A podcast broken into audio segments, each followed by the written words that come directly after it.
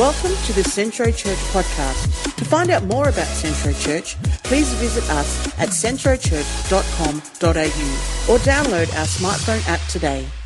So, I, want to read a passage that is thrown around a lot by pastors, uh, you know, um, because it, it just sometimes, sometimes as a pastor, it can be a very lonely experience.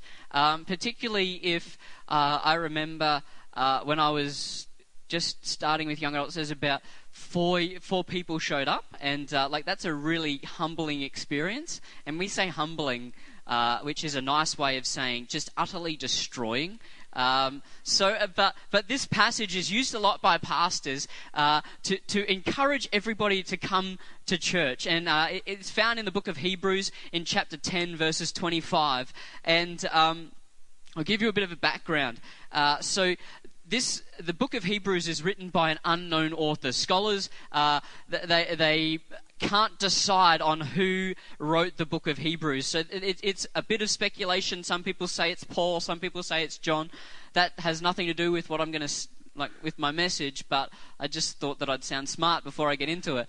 But Hebrews 10:25 says says this, and uh, if you're reading in a different translation, uh, that's fine. It says, "And do and, and let us not neglect the, our meeting together as some people do, but encourage one another, especially now that the day of the Lord is uh, the day of His return is drawing near."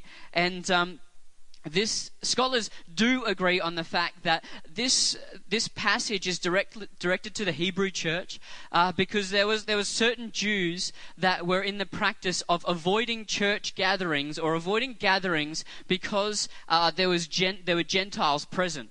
And so there was this divide that was happening where where uh, Jewish Christians would actually avoid meetings, they would avoid services, and uh, and and and because of, of the Gentiles or the non-Jewish people.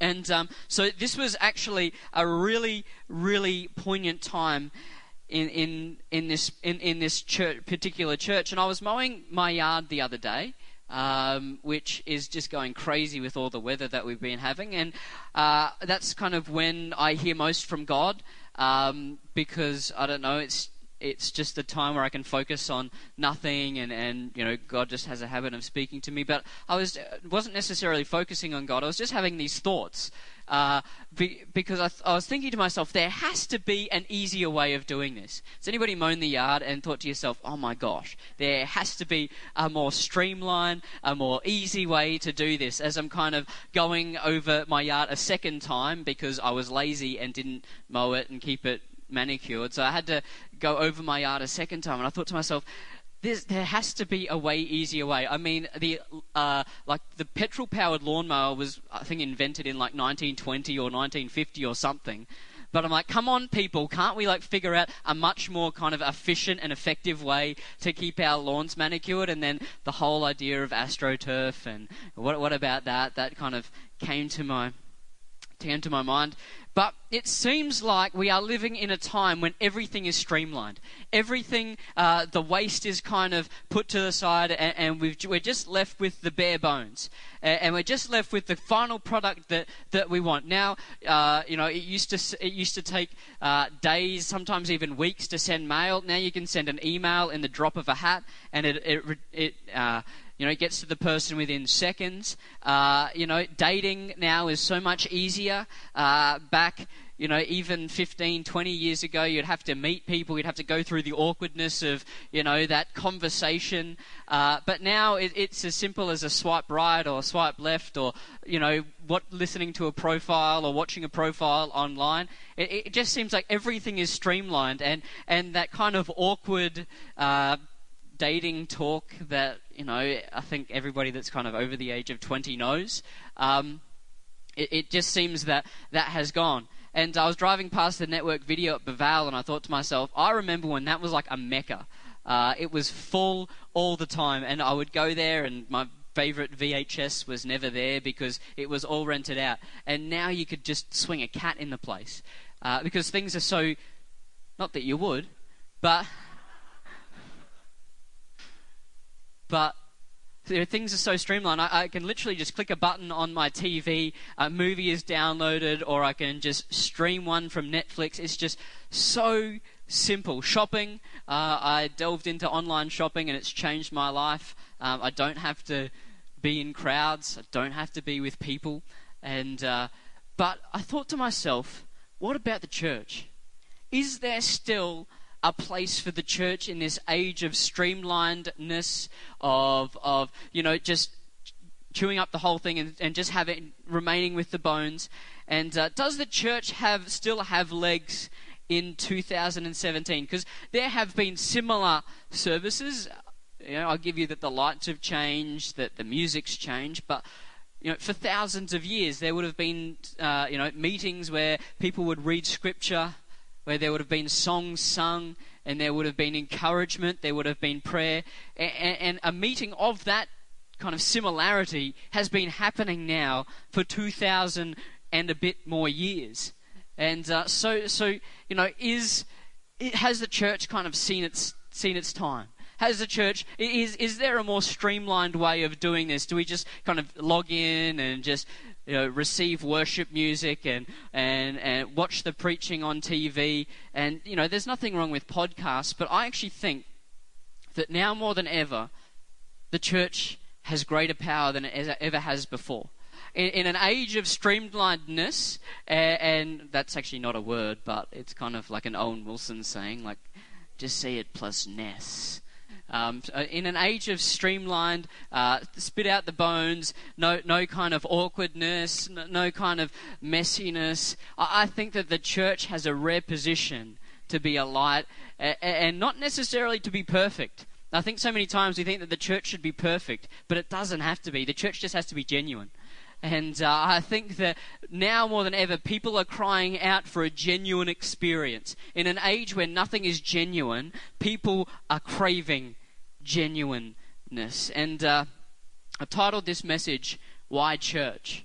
And uh, why should we make it? Why should we make church a priority in 2017?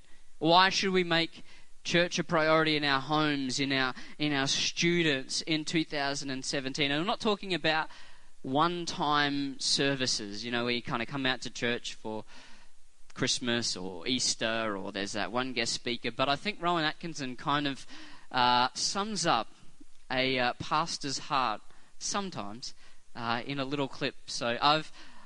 I've removed some of the words. Those of you who are naughty will know what he's saying because you can lip read.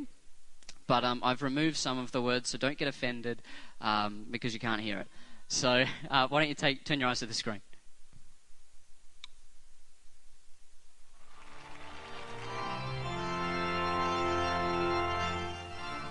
Good evening. Songs of Praise this Sunday comes from our lovely old parish church of St. Stephen in the heart of the West Country. And I welcome you all to our simple service. You join a full congregation of local people who have come to worship tonight.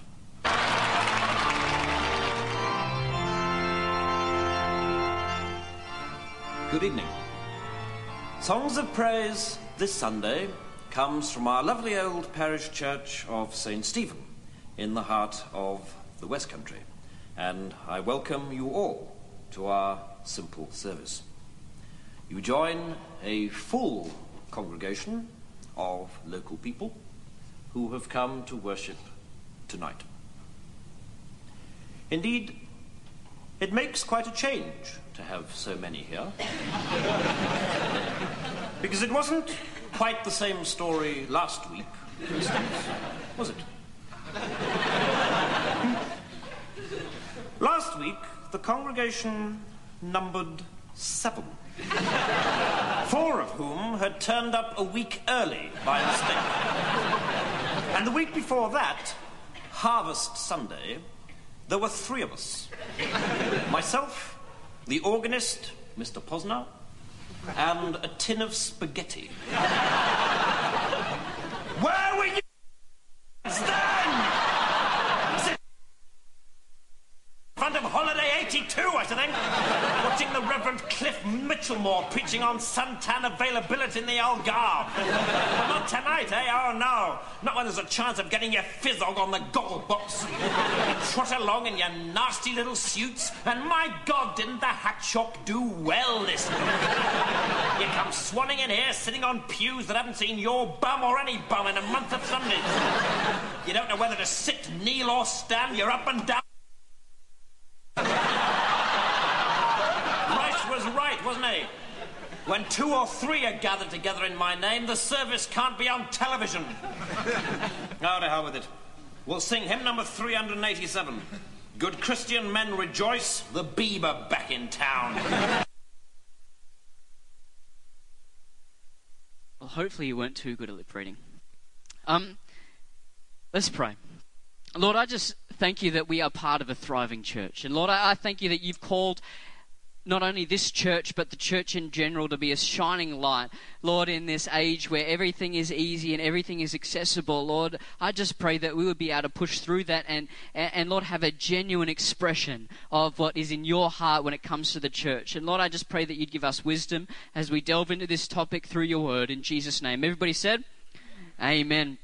I want to have a look at four key reasons as to whether the church is still relevant whether it still has meaning, whether it still has a place, has a purpose in 2017. And, and, and I want to just add a few of my own personal experiences and personal reflections. But I want to draw from the book of Ephesians. And uh, I think that it's important that we do draw from Scripture. Uh, rather than just our own perception of what church should be.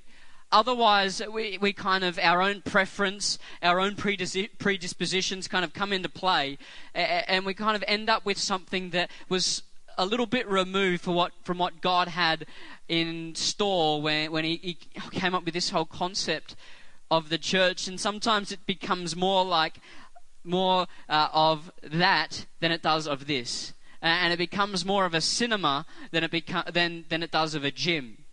And so uh, I want to have a look at, at, the book of Ephesians. Ephesians was probably one of the, the most early mega churches. It was huge. Uh, you know, uh, one of Paul's earliest uh, missionary journeys to, to the city of Ephesus, and uh, you know, scholars believe that it kind of numbered around the three to four thousand uh, members at that particular time. Timothy became the pastor, for want of a better word uh, of the church at Ephesus. I've actually been to the, the site of Ephesus, and ancient Ephesus is a huge, huge expanse. And, uh, and so this church was planted, uh, they, they say, about in the middle of, of the city. Uh, and, and, so Paul is actually writing to the church at Ephesus.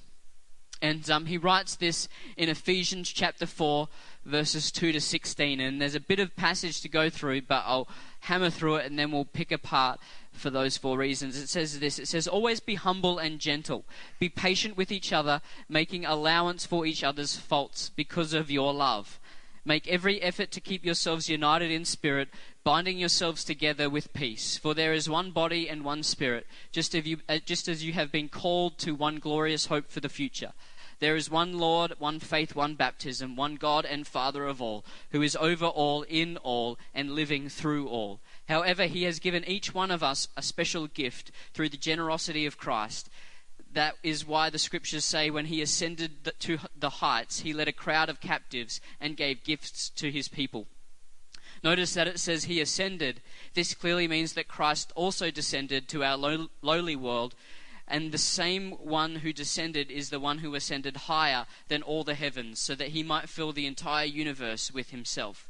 Now, these are the gifts Christ gave to the church the apostles, the prophets, the evangelists, and the pastors and teachers. Their responsibility is to equip God's people to do his work and build up the church, the body of Christ. This will continue until we all come to such unity in our faith and knowledge of God's Son that we will be mature in the Lord, measuring up to the full and complete standard of Christ. Then we will no longer be immature like children. We won't be tossed around, tossed and blown about by every wind of new teaching. We will not be influenced when people try to trick us with lies so clever they sound like truth. Instead, we will speak the truth in love, growing in every way more and more like Christ, who is the head of his body, the church. He makes the whole body fit together perfectly as each part does its own special work, it helps the other parts grow so that the whole body is healthy and growing and full of love. See, the first thing, I know that was a long passage of Scripture, but the first thing that I pick up from this particular body of Scripture is found in, in verse 2 and 3. But, but it's, it's the undercurrent of the church that Paul is talking about. There's an undercurrent that he's saying that this should define us. This should be what we're about. And, and it should be love and he sums it up in love. And I don't, oh, we do. It says this always be humble and gentle, be patient with each other, making allowance for each other's faults because of your love. Make every effort to keep yourselves united in the Spirit, binding yourselves together with peace. For there is one body and one Spirit, just as you have been called to one glorious hope in the future. See, I think that the church has an incredible niche we have an incredible ability, an incredible opportunity to be able to be different to any other organization, any other system in the world, possibly outside of the family, to be such a beacon of hope and love. And, and uh, see, family is kind of it, it's a bit awkward sometimes but but we kind of push past it because it's family. And, and, i believe that the church should be a picture of what that's like. To be to be a, a beacon of love doesn't indicate perfection. To be a beacon of love doesn't indicate painted on smiles you know pearly white teeth kind of faking it till we make it. Being a church that is full of love is is a church that's built on forgiveness it's a church that's built on a, the openness, the ability to confront, but not condemn. And, and, I think that the church has this rare opportunity to be able to be in this kind of atmosphere that we're in now, be a beacon of love that says, you know, I'm not necessarily going to agree with you. Uh, you may have hurt me in the past, but I'm going to be able to push past that with the power of forgiveness through the Holy Spirit so that we might actually have a genuine care for one another. And I think that this is something that has disappeared in our modern world. If we don't like the person that, that, that's posting on our Facebook, we unfriend them. If we don't like the person that we're working next to, we ask to be moved. If we you know, if we don't like the person that we're sitting next to in class, we, we move to the back or, or we shun them. Or maybe if we don't like the friendship group that we're hanging out with or there's one person that's ticking us off, we'll move away and have lunch somewhere else. But, but the church actually offers something unique in that there are so many people from all different walks of life rich, poor, different backgrounds, young, old. You could be an academic, you might be a tradesman. But, but the church should be this kind of eclectic vision of love. Where, where there's people from different backgrounds, people from different experiences, but we're all here together for one purpose, and that's to lift up the name of Christ, but also to show genuine love to one another. And, and, I, I just want to throw this challenge out there tonight. You know, if there's something that's hindering you from, from really kind of diving in, from, from really uh, interacting with everybody. Maybe, you know, you've been coming to this church for four or five years and, and you cringe every time they say turn around and say hi to somebody. Maybe, maybe, you know, there's something, there's, there's a barrier that's something that's happened to you. Can I encourage you? Please, you know, whether it's an issue with a person or it's an issue in your own heart, let this be the year, 2017, when, when the church is so relevant to you because you're actually able to move past offense or hurt or, or sadness and actually begin to move into the love that God had intended when He, he came up with this whole concept of the church. You know, we're, we're probably what you would term a medium sized church in, in, in the grand, sch- grand scheme of things. And, uh, you know, we, we, meet across two locations, three different services. So, you know, there's sometimes we may not see people. But my challenge is that, you know, maybe there's, there's certain groups of people that you've just alienated yourself from. And uh, if you're new here tonight, I want to extend a special welcome to you. Uh, please connect yourself to somebody. There's so many fantastic people here. And, uh, you know, as a pastor, I do get to meet so many people, but I don't know uh, all of you as well as I should. And uh, but but you know, chances are you'll find somebody that that you know is just a great encourager. They're a great lifter up of you. So make sure this year find somebody that can encourage you. Find somebody that you can actually connect with. And um, uh, through uh, I've been in this church about 26 years now, and um, there's been so many times when I don't know how and I don't know why, but but people have just you know literally lifted out a hand and picked me up. Whether that be in terms of finance, uh, I remember there was one time I'd crashed my car, just totaled the front end, and um, you know w- w- was struggling a bit. I was a uni student then, but just somehow 150 bucks found its way into my account, which is like 10 million dollars to a uni student, kind of if you use their currency. Um, but and and so many times I think we look for the pastor to do that, but it's not. It's one another. And, and there's very few times when it's actually the pastor that's done something for me. It's always been somebody that that knows uh, that, that's kind of in my circle, uh, that, that's kind of just reached out a hand and lifted up. And, my challenge to you is don't be the don't be a person sitting in here that's that's going through something and you're the only person that knows about it. Uh, make sure that you find yourself in a community where, where you can actually not you know, not kind of in the uh, counseling aspect, but there's somebody that knows what you're going through and is praying for you.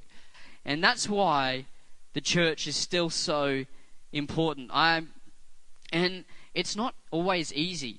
Sometimes we make mistakes. Sometimes we stuff it up. Sometimes we amazingly stuff it up. But I, I, believe that God has a, a, vision for a church when it doesn't matter the, the magnitude of the mistake that you've made. That, that, that I believe that there's God's vision of the church is that He's got grace sufficient enough so that we can actually forgive and move through that. And uh, I believe that there's some people in here that are thinking there's no way that I could ever be accepted to the level of so and so. Or there's no way that I could ever kind of find myself 100% connected because of all of this or my past or whatever it may be. I, I'm here to tell you that there's grace enough from God and there's grace enough in this room for that to not be true. And, um, and so that, for me, uh, we, when I was in youth, I was about, I think, or maybe I was 18. I think I was a youth leader at the time, which makes this even worse. But um, we went away to a conference every every year at the beginning of the year, conference called Planetshakers, and I remember I, I had this massive stink with another leader, uh, just huge stink, just absolutely blew up, um, and like my gift is that I am very good with words, uh, which is not so much a gift when you're tearing people down. So anyway, I just sat there and berated this other leader for about three minutes, walked away feeling so good about myself completely justified. And uh, anyway, kind of two weeks later, I had this kind of confrontation with the youth pastor who knew what I said.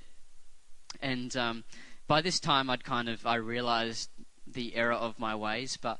Uh, no, nothing more awkward when you've got to kind of talk to your youth pastor about the thing that you've said that you know you shouldn't have said.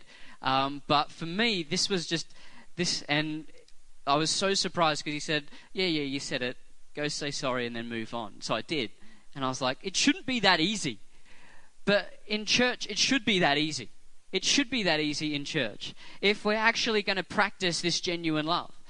And uh, so that was kind of my experience. I could list off hundreds of experiences where I've messed up, I've made an idiot of myself, said the wrong thing, um, you know, done the wrong thing, but still able to kind of process and, and be accepted and connected because of love.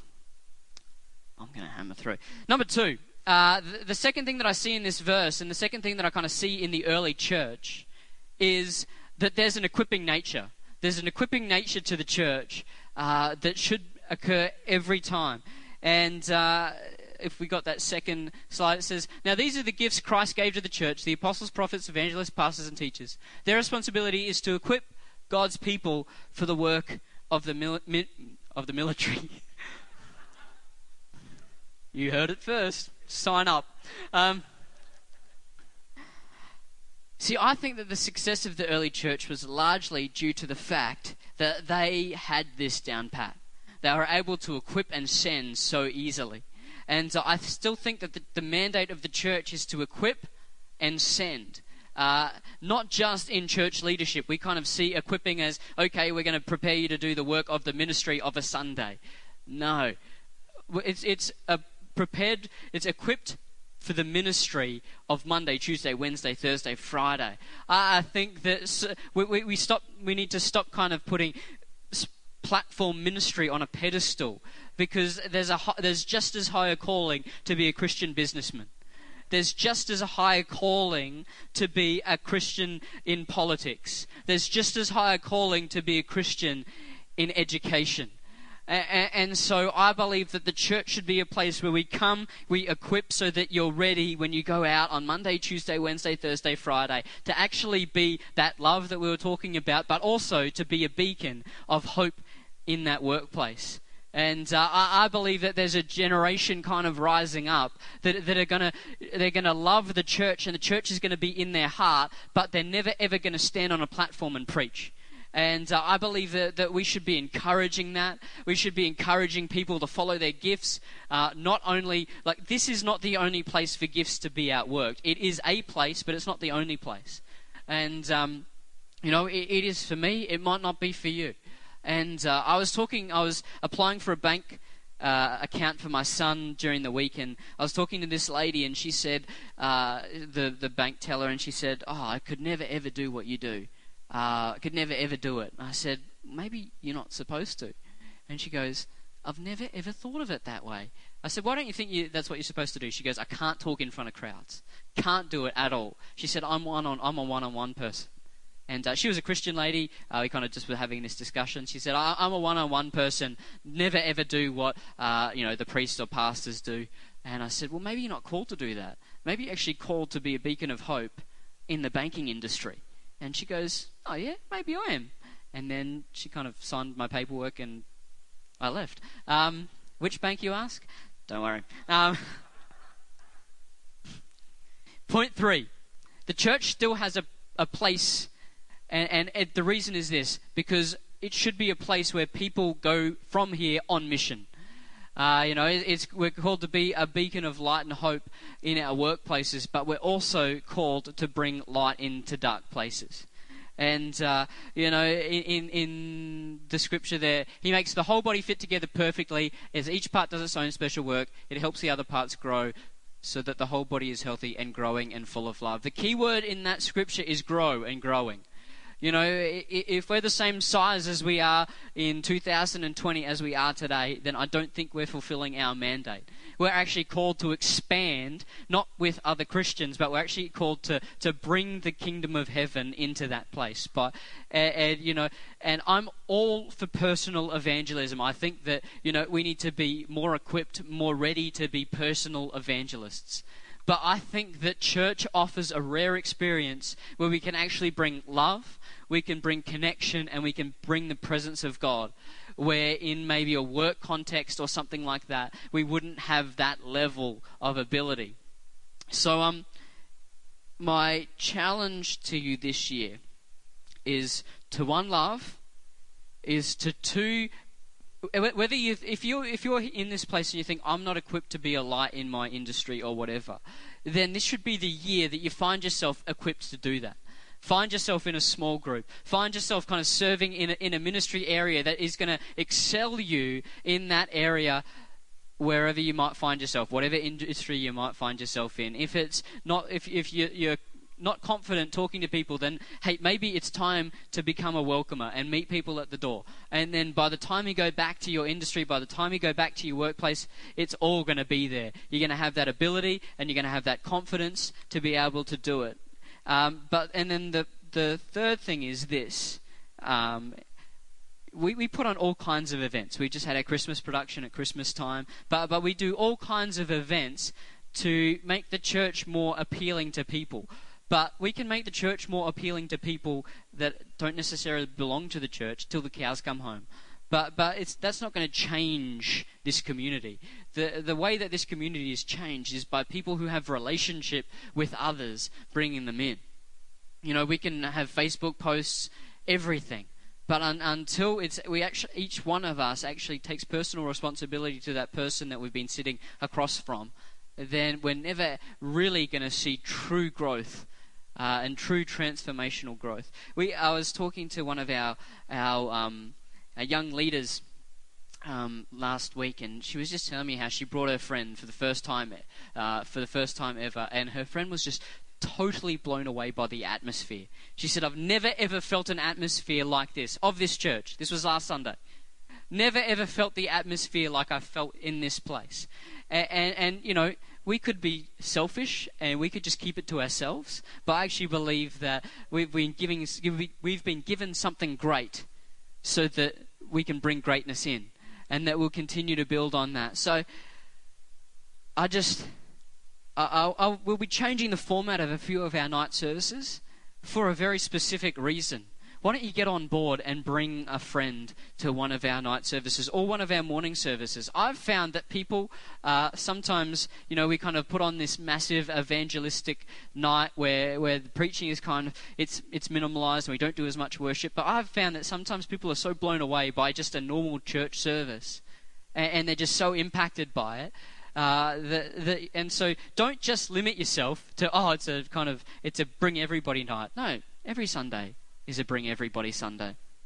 And then the, the, my last point this is point four if the musicians could join me and the stewards could distribute the bread and juice. Now, I'm just going to pre warn everybody we've got new communion for the night.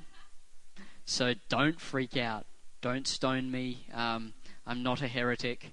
Uh, so the the new communion is like fully pre-packaged and i know this is in complete opposition to what i was saying at the beginning about like streamlined and easy but um, you know we're going to move past that um, so um, when it comes around there is a, a wafer uh, in the first kind of plasticky peel off bit. So you can peel that one off and you can hold the wafer in your hand. And then there's also the juice which is in here. Now, uh, it's different.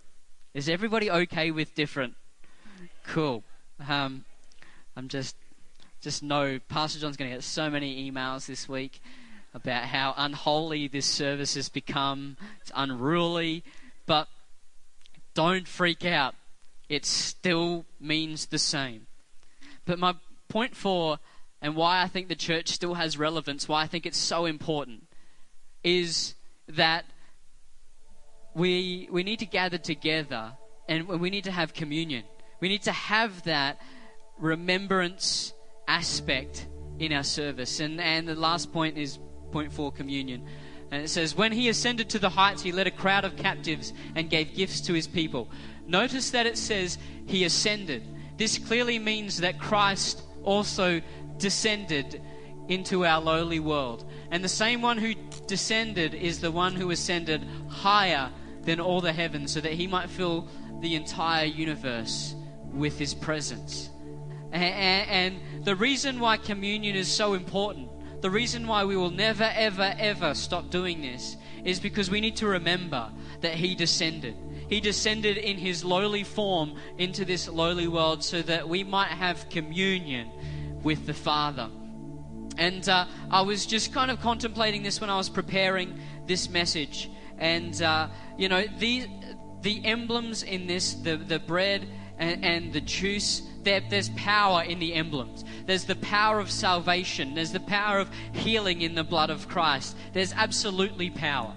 But I think when, when, we, when we look at, at communion and we, when we look at remembering the Last Supper, as, as we kind of do around this time, we remember the event and, we kind of we remember the you know maybe it's the painting where you've got Peter, James, and John, and all of the disciples sitting on that table, and we've got Judas kind of looking seedy and shady, but we, we've got we've got all of that imagery, and, and we just remember the that they took the, the wine and they took the bread, but I, I was challenged to look beyond that. I was challenged to just look beyond the meal that they shared and actually have a look at the whole context. Because I think what was that that was essentially church. What what they were doing was on on the greater context, church. And uh, you know because that that picture, the, the the the picture by Da Vinci, the the Last Supper. I think that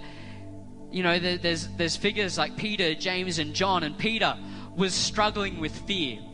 You know, James and John were kind of struggling with uh, selfish ambition. and, and Judas was struggling with who knows what.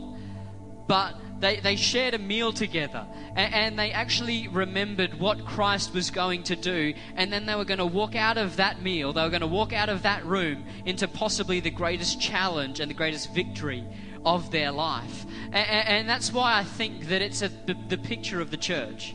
Because we share this meal, we share this remembrance, this communion. And, and, and, you know, we'll go out there tomorrow, we'll walk out these doors, and everything may not be good. You know, we're, we're all sitting in these seats, and, and all our ducks may not be in a row. But, but we remember the connection to Him and we remember the love across the table and across the row. And, and, we believe that we've been called to something greater as we walk out of those doors.